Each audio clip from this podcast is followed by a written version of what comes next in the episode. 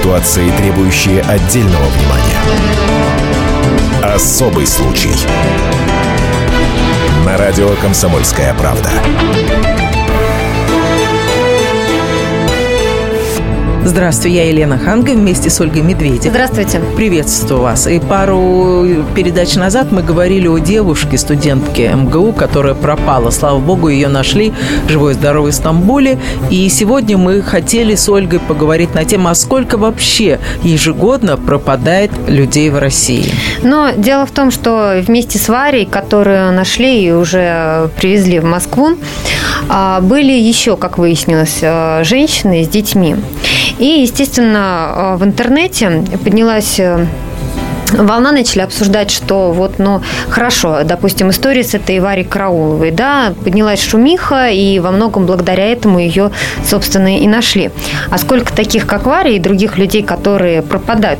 Вы знаете, я нашла пост в соцсетях, он называется «Куда пропадают люди». И вот там озвучены такие цифры. В России в год около 200 тысяч заявлений о пропавших без вести. Это сейчас в мирное время. А находят около 100 тысяч. Именно находятся, то есть опознаются теми, кто писал заявление о пропаже, или сами потеряшки заявляют, что вот они нашлись. А задаются вопросом, куда деваются остальные 100 тысяч. 100 тысяч, и так ли вообще это на самом деле? Может быть, цифры совсем разнятся? Вот сегодня мы это выясним с нашими экспертами. У нас а, в студии а, Николай Ковалев, руководитель московского движения «Поиск пропавших людей». Здравствуйте. Здравствуйте. И Игорь Владимирович Нестеренко, бывший сотрудник уголовного розыска, полковник милиции в запасе, специалист по психофизическим исследованиям с использованием детектора лжи. Все верно? Здравствуйте. Здравствуйте. Ну вот скажите, а, а вы в курсе каких-то цифр? И вот то, что пишут в интернете, они совпадают с действительностью? Ну, интернет далеко не всегда является истиной последней инстанции. Поэтому мы вас и спрашиваем. Да. Э, соответственно, те цифры, которые даются в интернете, не всегда отвечают действительности. А цифры несколько иные. Почему? Потому что люди, когда пропадают, они пропадают прежде всего по разным причинам или мотивам. Соответственно, значит, э, нужно разобрать людей, как бы пропавших без вести, на несколько категорий. Те люди, которые страдают психиатрическими и психологическими заболеваниями. Те люди, которые просто уходят из дома вообще и не просто, ну, как в нашем случае, как Варя не поставила ни родителей, никого в известности, просто пропала. И она объявлена без вести пропавшей. Есть и люди, безусловно, которые пропадают в связи с криминальными вопросами. Вот. И есть и люди, которые действительно в связи с экономическими или иными ситуациями просто пропадают или сами просто уходят из дома без каких-либо следов. А каких вот. все-таки больше? Ну, подождите, но есть еще и категории, которые, например, там ушли на охоту, на рыбалку, пропали. Да, безусловно. Есть люди, которые попали в ДТП и неопознан труп, неизвестно. Безусловно, но цифры... Я уж не говорю о том, что есть те, которых в рабство просто продают примитивно или да. сексуальное рабство. Но это как раз то, что связано с криминалом. Это вот, да, было озвучено. Да, это как раз и криминал есть. Так вот, цифры где-то в половину меньше тех цифр, которые официально объявляются. Где-то порядка, порядка 100 тысяч, да? Где-то порядка 60-70 тысяч реально. Вот. Безусловно, проблема существует, она очень глобальна, а, и она глобальна по одной простой причине. Потому что система поиска людей в государстве, по большому счету, в полном объеме не отработана. То есть дело не в министре внутренних дел, да, и там, не в правительстве, не в нашем обществе, а дело именно в отсутствии абсолютно четко отработанной системы, как, что должен делать человек а, на момент пропажи. А, то есть нет абсолютного регламента или, скажем так, регламентирующих действий, что должно происходить. И вот сейчас, э, благодаря тому, чтобы, скажем, эту ситуацию снять а, хотя бы в какой-то степени, был принят приказ Министерства внутренних дел, Следственным комитетом прокуратуры э, в целях регистрации пропавших без вести.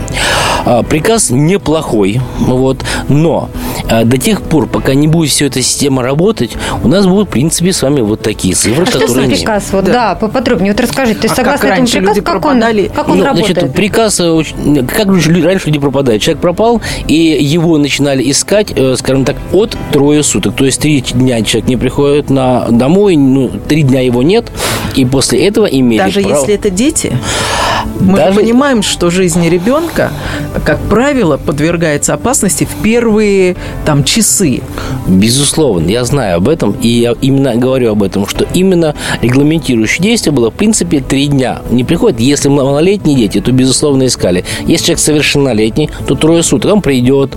Система не хотела брать на себя ответственность в виде нераскрытого преступления или какого-то поиска.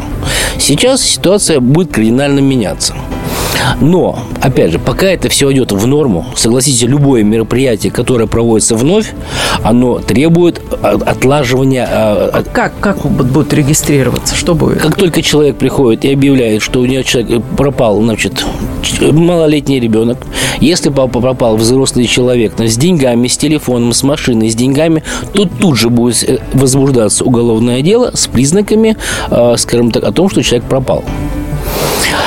И еще один момент немаловажный, который мы должны, скажем так сказать, нашим радиослушателям. Дело в том, что э, у нас нигде в открытой печати, по большому счету, абсолютно нет четкого действия, то есть не, не написаны четкие действия людей, которые э, занимаются поиском пропавших. По большому счету, да. А вот откройте интернет, посмотрите. Там нету четкой инструкции, что должен делать человек, который ищет своего ребенка, близкого и так далее. Я бы хотела адресовать этот вопрос нашему другому гостю. Это Николай Александрович Ковалев, он руководитель московского движения «Поиск пропавших людей». Вот вы согласны с тем, что нужно тихо-тихо предоставить органам возможность делать свое дело или, как это делается, например, в Америке, поднимать хай, кричать, звонить, размещать на билбордах фотографии, трубить в интернете, в Фейсбуке и по радио, по телевидению, чтобы этого человека, который совершает или думает о том, чтобы совершить преступление, просто загнать в угол, чтобы он не мог выйти на улицу? Ну, смотрите, во-первых, мы э, рассматриваем вариант того, что произошло с ребенком изначально, когда нам поступает заявление. Э, говоря с сотрудниками полиции, у нас имеется соглашение о взаимодействии с сотрудниками полиции. Если мы знаем, что поиск э, возможно, это э, относится к случаю криминальному поиску, мы не подключаемся к этому поиску до тех пор, пока сотрудники полиции не попросят нас об этом. То есть мы можем проводить закрытые мероприятия разыскные, можем самостоятельно ходить по району вместе с сотрудником полиции, опрашивать население, можем самостоятельно сотрудникам или самостоятельно, или с сотрудником полиции проверять какие-то либо э, близлежащие э, так называемые черные места, то есть те же подвалы, возможно, открыты чердаки, возможно, открыты на нахождение каких-либо следов о возможном месте нахождения ребенка. Николай, я вас сейчас Конечно. прерву. Мы у нас реклама, выпуск новостей, но вы никуда не переключайтесь. Мы буквально через 4 минуты вернемся. Великая шахматная доска в прямом эфире. Страны и народы – всего лишь клетки и пешки. Короли и дамы в борьбе за мировое господство – Обозреватель «Комсомольской правды» Галина Сапожникова вместе с политологами, социологами и историками дает оценку этим партиям в специальном проекте радио «Комсомольская правда. Занимательная геополитика». Каждую среду в 17.05 по московскому времени. Ситуации, требующие отдельного внимания. Особый случай на радио «Комсомольская правда». И мы продолжаем говорить о людях, которые а, пропадают в России без вести. И вот у микрофона сейчас наш гость Ковалев Николай, руководитель московского движения «Поиск пропавших людей». Он рассказывает о том, как работают волонтеры. Вот а, мы остановились на том, что, а, то есть, если поиск э, криминальный, то волонтеры подключают достаточно тихо. Если сотрудники полиции не просят громкие огласки, если же поиски а, действительно ребенок по всем параметрам, по фактам проходит, что он пропал самостоятельно, ушел, или же а, что-то послужило этому, то есть он поругался с родителями, явно здесь нет криминальной истории, то волонтеры подключаются в полномасштабный, им стараются охватить как можно больше медийных средств. То есть привлекают средства массовой информации, оповещают в социальных сетях э, пользователей, стараются стараемся охватить как можно э, именно социальных групп э, по тематике, которая могла быть интересовать ребенка. А вот Игорь Владимирович сказал, что, как правило, три дня ждут и стараются не принимать заявление на пропавшего человека. Это взрослые. Да, взрослых, да, я сейчас о взрослых говорю. Но ведь тоже непонятно, почему три дня, ведь надо же сразу же бить тревогу. Ну как можно три дня ждать? Конечно, а, если есть некие подозрения, что а, человек, без разницы, взрослый, ребенок, а, мог попасть в какую-либо ситуацию, стоит обратиться к сотрудникам полиции незамедлительно, чтобы не тратить время.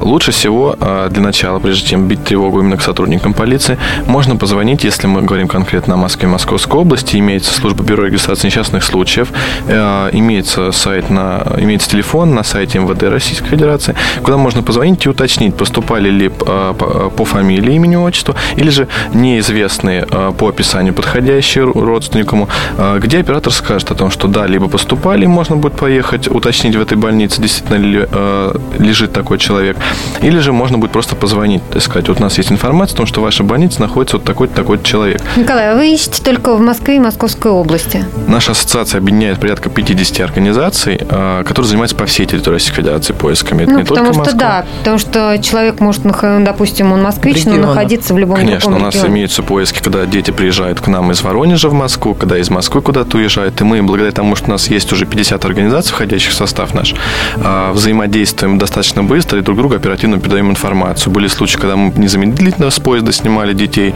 то есть есть соглашение с управлением МВД на транспорте, а, что позволяет достаточно быстро а, организовать сотрудников полиции именно к тому поезду, который прибывает на Москву, и снять ребенка именно с этого поезда. Скажите, а ваша организация, она э, на какие средства существует? Я понимаю, полиция на какие средства существует. А вы, вы, простите за нескромный вопрос, вы работаете или как у вас наследство большое? Как? А, вот а, вопрос по а, финансированию. У нас существует самофинансирование. То есть каждый человек работает а, и покупает в ответ что-то покупает. То есть, например, а, например, рации. То есть а, мы все, это работающие люди, все работающие. У нас есть домохозяйки, есть многодетные мамы, а, и всем есть чем заняться. То есть кто-то сидит дома, обзванивает. То есть, да, женщина есть, у нее дети, мы ей даем нашу бесплатную IP-телефонию, с которой у нас договоренность, и она прозванивает в больнице. Есть домохозяйка, которая может приезжать клеить ориентировки, есть типография, которая нам бесплатно печатает ориентировки, а, и скотч мы покупаем за свой счет. То есть зарплаты есть, покупаем скотч, нет зарплаты, кто-то другой, может быть, нам купит. То есть все за свой счет абсолютно. Потрясающе. Николай, а как часто удается найти пропавших людей вот э, таким организациям, как ваша? А, вот с 2009 года работает наша ассоциация поиска детей. А у нас найдено свыше трех тысяч детей. А, участвовали мы свыше пяти тысяч поисков непосредственно. Три тысячи – это с 2009 Это с 2009 года непосредственно нашими волонтерами найдено детей. То есть, если представлять, то у нас примерно 45 тысяч официальных детей пропадает по всей России. И вот из них мы всего лишь можем найти нашими силами волонтеров только 2-3 тысячи. Ну, кстати, цифры маленькие относительно, если сравнивать, но это большой достаточно вклад.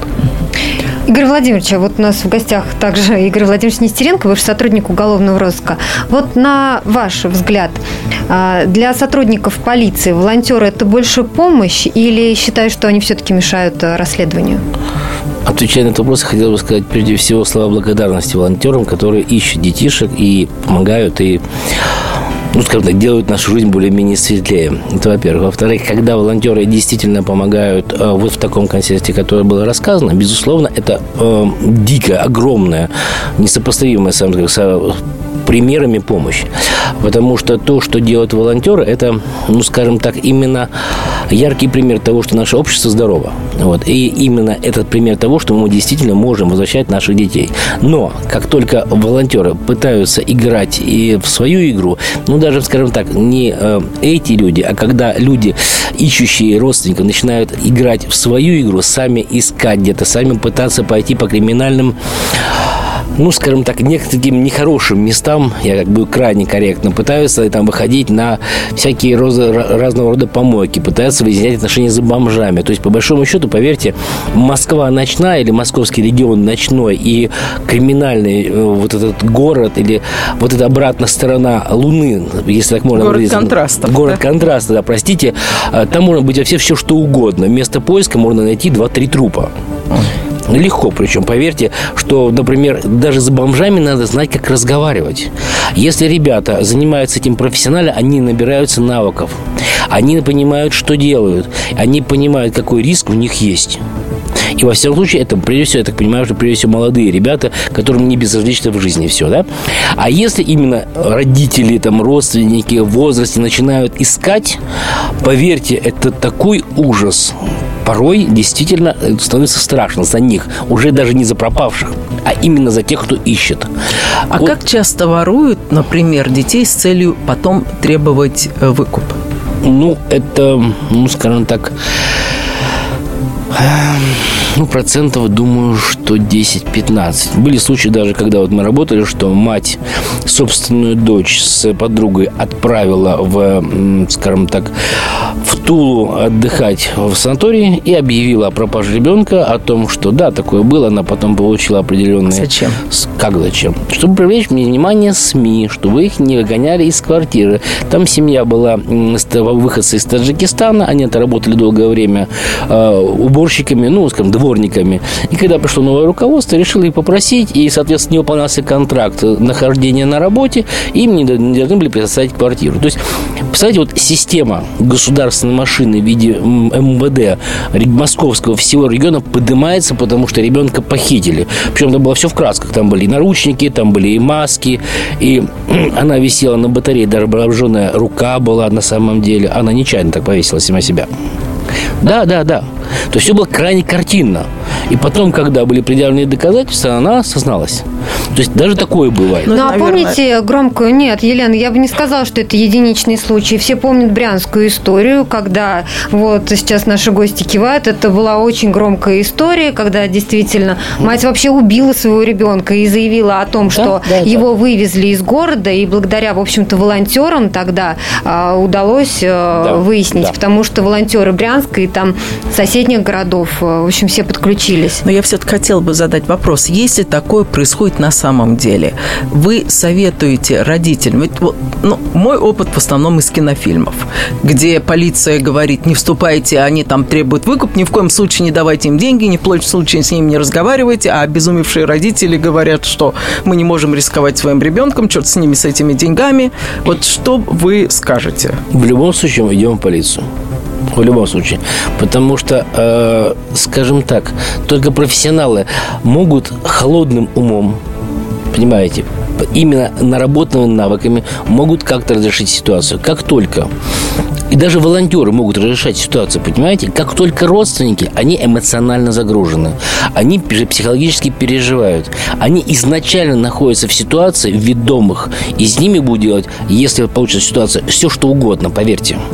Если же мы все-таки понимаем, что мы имеем профессиональную полицию, мы идем туда и только там решаем эти задачи. Если не получается, грубо говоря, в конкретном отделе полиции, идем в управление. Не получается управление, идем в МВД. Стучимся. И, знаете, вот те люди, которые умеют добиваться, а когда у нас люди пропали, любой из нас, кто нас слышит, добьется результата, идет и добивается. И его выслушают. Тем более сейчас ситуация кардинально меняется. Потихоньку, слава богу, до этого додумались. А у меня что такой вопрос, э, во всяком случае, в интернете пишут, что 90% из пропавших людей в нашей стране находят. В Америке 99%, что говорит о том, что что-то они делают такое, ну, это факты из интернета, я за них не отвечаю. Что-то они делают такое. И я стала читать, вот что они делают такое. И там несколько примеров. Когда пропадает ребенок, тут же подключается все население. Как оно подключается? Вплоть до того, что если там несколько нет, дней нету ребенка, то его портрет печатается на пакетах молока, а рассылается на телефоны всех людей, живущих э, в районе, э, идет рассылка с фотографией этого ребенка. Дальше, опять же, там билборды задействуют, телевидение, радио. У нас этого нету. Как вы думаете, э, может быть, стоит использовать какие-то их наработки? Елен, на этот вопрос вам эксперты ответят через несколько минут, потому что у нас впереди реклама, выпуск новостей. Никуда не переключайтесь, впереди все самое интересное. Темы, о которых говорят. Небанальные точки зрения, мнения и факты. А еще хорошая провокация. Губин Live. Каждый вторник, четверг и пятницу после шести вечера по московскому времени. На радио «Комсомольская правда». Ситуации, требующие отдельного внимания. Особый случай. На радио «Комсомольская правда». Вот перед рекламной паузой я говорила о том, что в Америке есть очень много разных способов, которые помогают волонтерам и полиции искать пропавших детей. Напомним, что у нас сегодня в студии Игорь Владимирович Нестеренко, бывший сотрудник уголовного розыска, полковник милиции в запасе, а также специалист по психофизическим исследованиям с использованием детектора лжи, и Николай Ковалев, руководитель московского движения «Поиск пропавших людей». Привыкли работать по старинке, по большому счету. Потому что он простейшая вещь. А, элементарно найти найти, э, сделать э, браслет с чипом, одеть людям, которые пропали в возрасте, например, которые страдают психиатрическими э, заболеваниями, там, амнезией, то все что угодно. Люди в возрасте, они пропадают очень часто. Оденьте браслеты, и люди уже находятся под контролем. Если вы переживаете за своих родителей или там родственников в возрасте, проблема снята? Снята. Но на ребенка не наденешь На ребенка, браслет. безусловно. Это, это одна ситуация. Просто в такой ситуации, если человек пропал, мы облегчаем работникам полиции его искать, например, человека в возрасте. Вот простейшая вещь, например, о печатании фотографии ребенка, это, безусловно, классно. Ну, давайте просто на телефоны в этом районе разошлем его фотографию с, с, с вопросом поиска. Да. Сработает? Сработает. Денег не надо лишних на это. Не надо, и надо. надо. Потому что договоры с любой компании, которая будет рассылать. Это, я думаю, пройдет как помощь, социальная помощь. Хотелось бы в это верить. Ну, а вы что считаете, как руководитель московского движения «Поиск пропавших людей»? Николай. Что касательно смс-рассылок, это наболевшая тема у всех, э, потому что, да, это, конечно, хорошо, но, опять же, мы не должны забывать, я вот специально нашел, э, просто забыл, как это называется, э, с 21 10 14 года вступил в силу федеральный закон о внесении изменений в федеральный закон о связи, согласно которому смс-рассылка реклама без участия абонента становится незаконной. Не знаю, как они законно, постоянно приходит спам. Следовательно, а, любая смс-рассылка, содержащая даже информацию о пропавшем ребенке без согласования с абонентом, нарушает закон.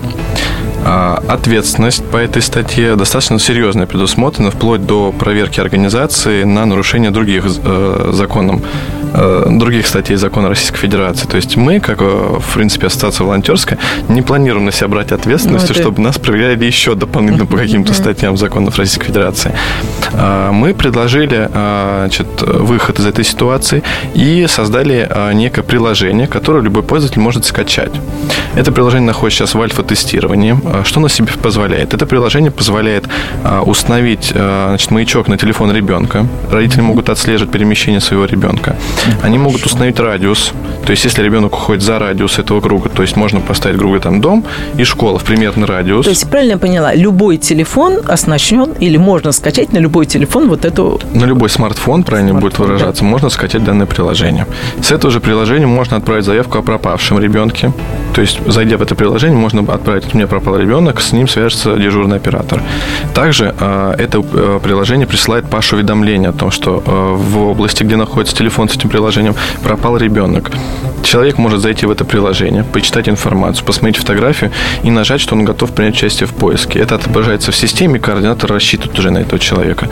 А, к сожалению, сейчас у нас нет полного финансирования для того, чтобы запустить это приложение. Мы изыскиваем средства, участвуем в различных президентских грантах, стараемся подать документы для того, чтобы запустить это приложение в полном объеме. А, альфа-тестирование а, может пройти любой человек, он может обратиться к нам на сайте пользователь.ру и попросить это приложение скачать именно себе. Тогда мы ему пришлем код, по которому он скачает, и посмотрит, как оно работает.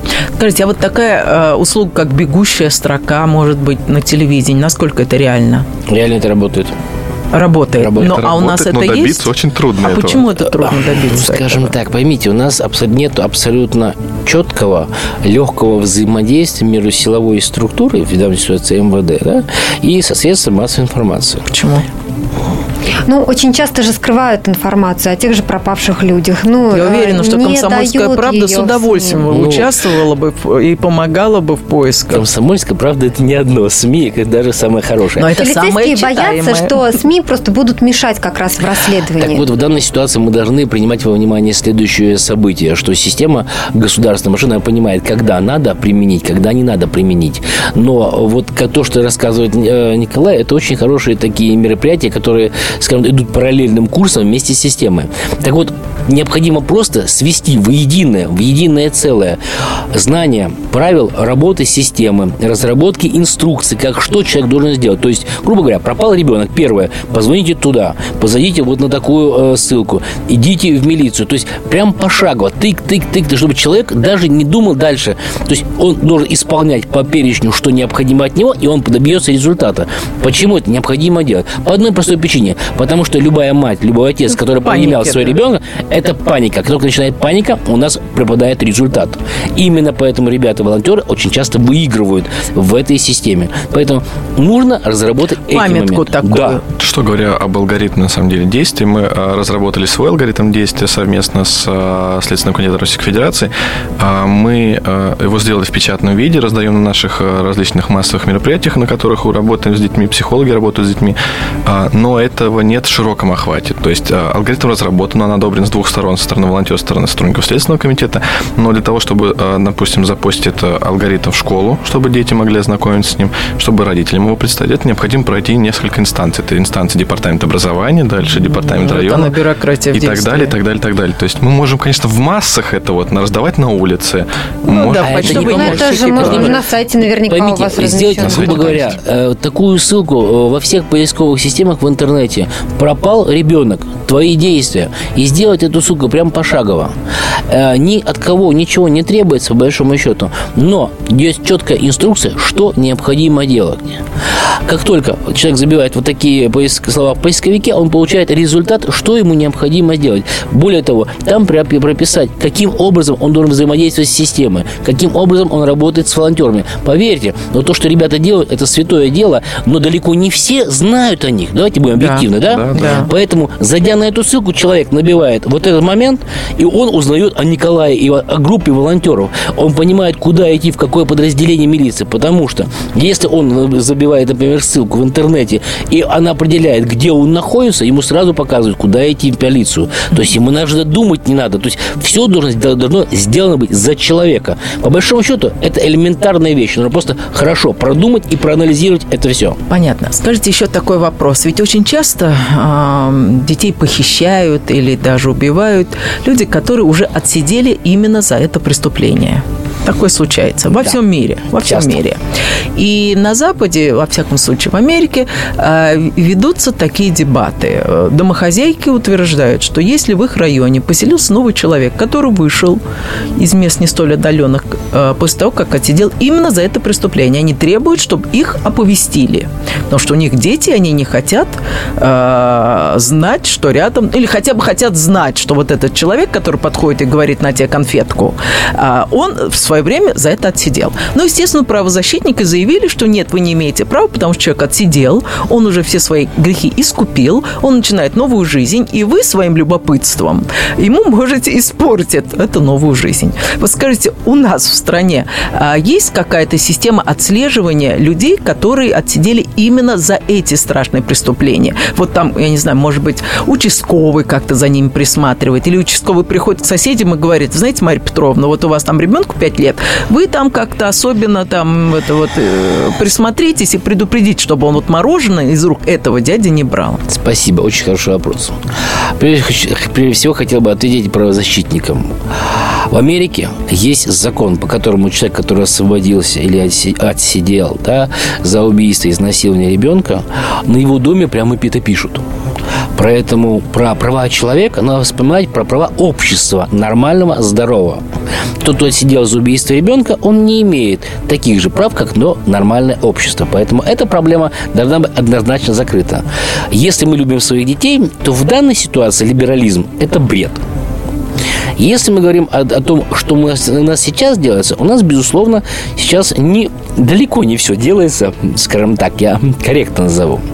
Потому что даже сотрудники полиции, которые работают, например, по скажем так, преступлениям в отношении детишек, то кто-то где-то когда-то узнает, что где-то там живет человек, который изнасиловал, который сидел за стеной, за убийство.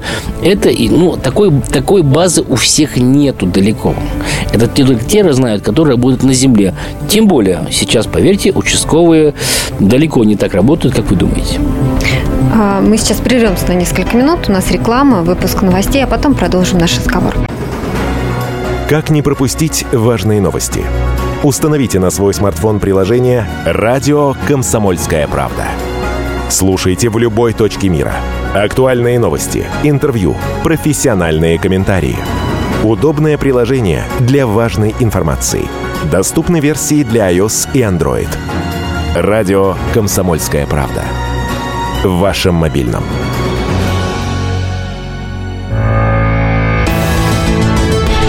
Ситуации, требующие отдельного внимания. Особый случай. На радио «Комсомольская правда».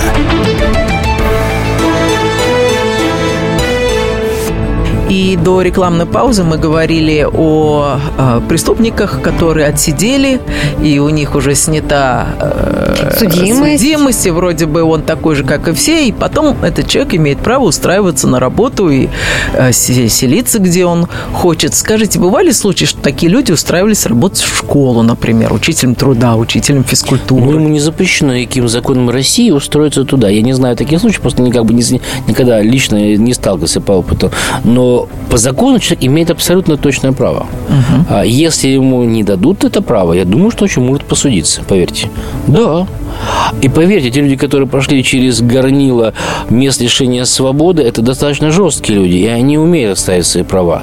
Они не любят свои, так сказать, обязанности вспоминать, а свои права они очень хорошо умеют отстаивать, поверьте. Просто в школах обычно спрашивают справку о несудимости. Вот, мне кажется, они там смотрят на, на какой-то вот за что. Справка о несудимости, э, речь идет о другом, о том, что вы судимы и снята ли судимость, и все. Ага, понятно. И более того, если вы вас просят справку в Владимирской области и, например, начнут вас проверять по Владимирской области, то ваши грехи в Москве не будут видны.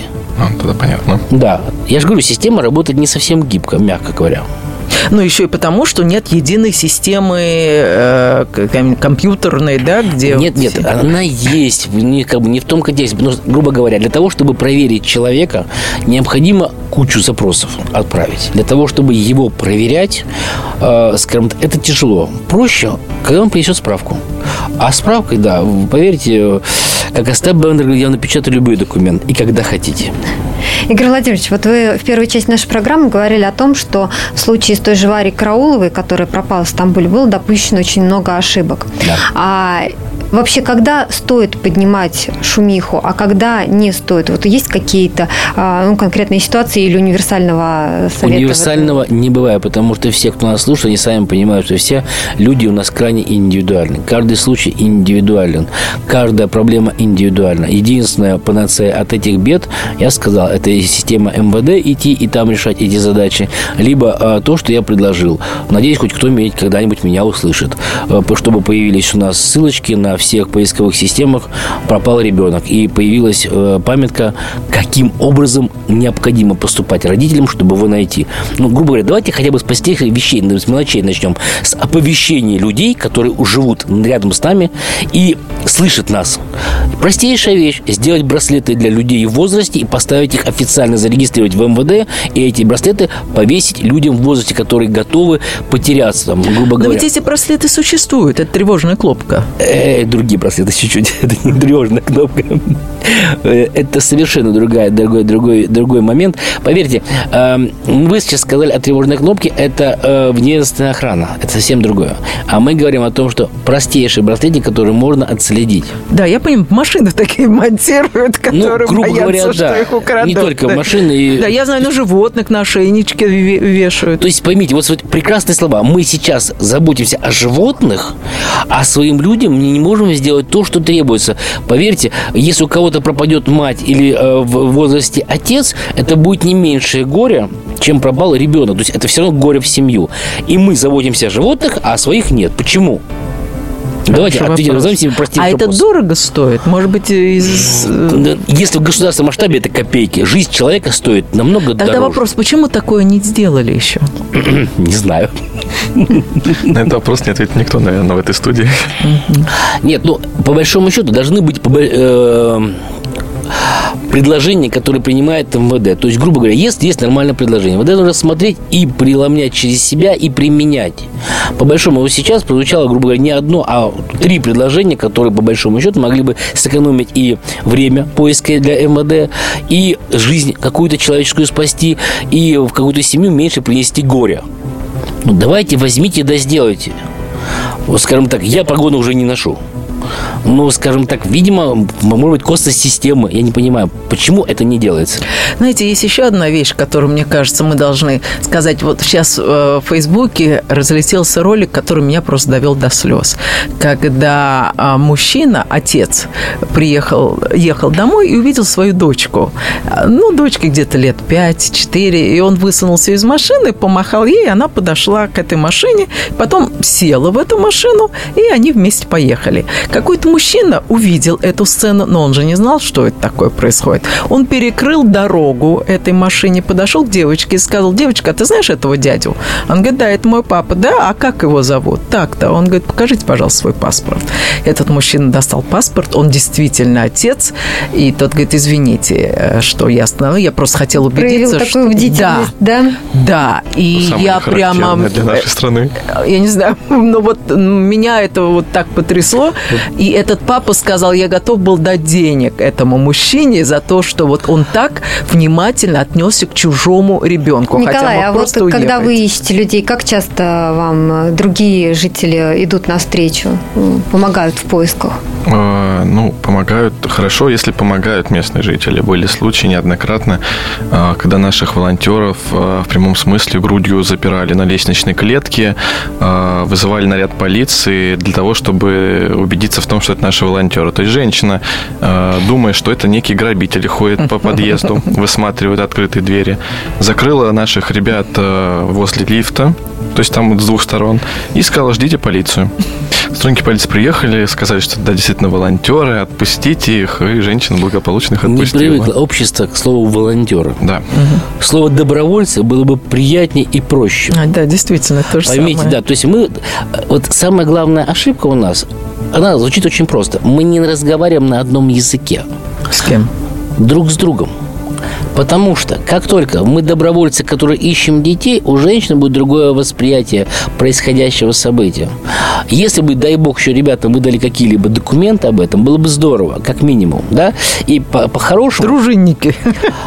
Ну, правильно вы говорите, да. Ну, благодаря в то время дружинники тоже решали, ну, как бы это достаточно... Да ничего они не решали. Помним мы, вещь. как они ходили Тем и не менее. распивали пиво в Тем песочнице.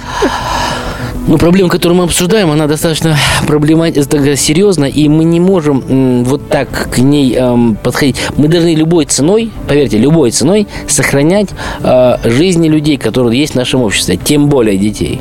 Поэтому только какими-то новыми предложениями, только э, вот такими новыми формами общения, э, как волонтеры, как добровольцы и МВД, еще что-нибудь. То есть мы должны делать шаги по наведению порядка в нашем с вами обществе. Тогда, когда мы что-то будем придумывать новое и забыв про права человека, э, который отсидел за убийство ребенка, повесим хорошую наклейку или прибьем табличку, что здесь сидит человек, который убил ребенка, только тогда наше общество будет чуть-чуть меняться. Потому что мы хотим общества хорошего отношения ко всем, при этом забываем, что все у нас неоднородны. Совершенно справедливо. Грустно. Скажите, а что вам еще мешает как волонтерам развиваться? На самом деле, это очень, ну, я бы сказал, даже много факторов, Ну, которые например? мешают мне волонтерству развиваться. А, Начнем с того, что человеческий ресурс. Не хватает. Не хватает волонтеров. А, Да, есть волонтеры, но их ужасно мало.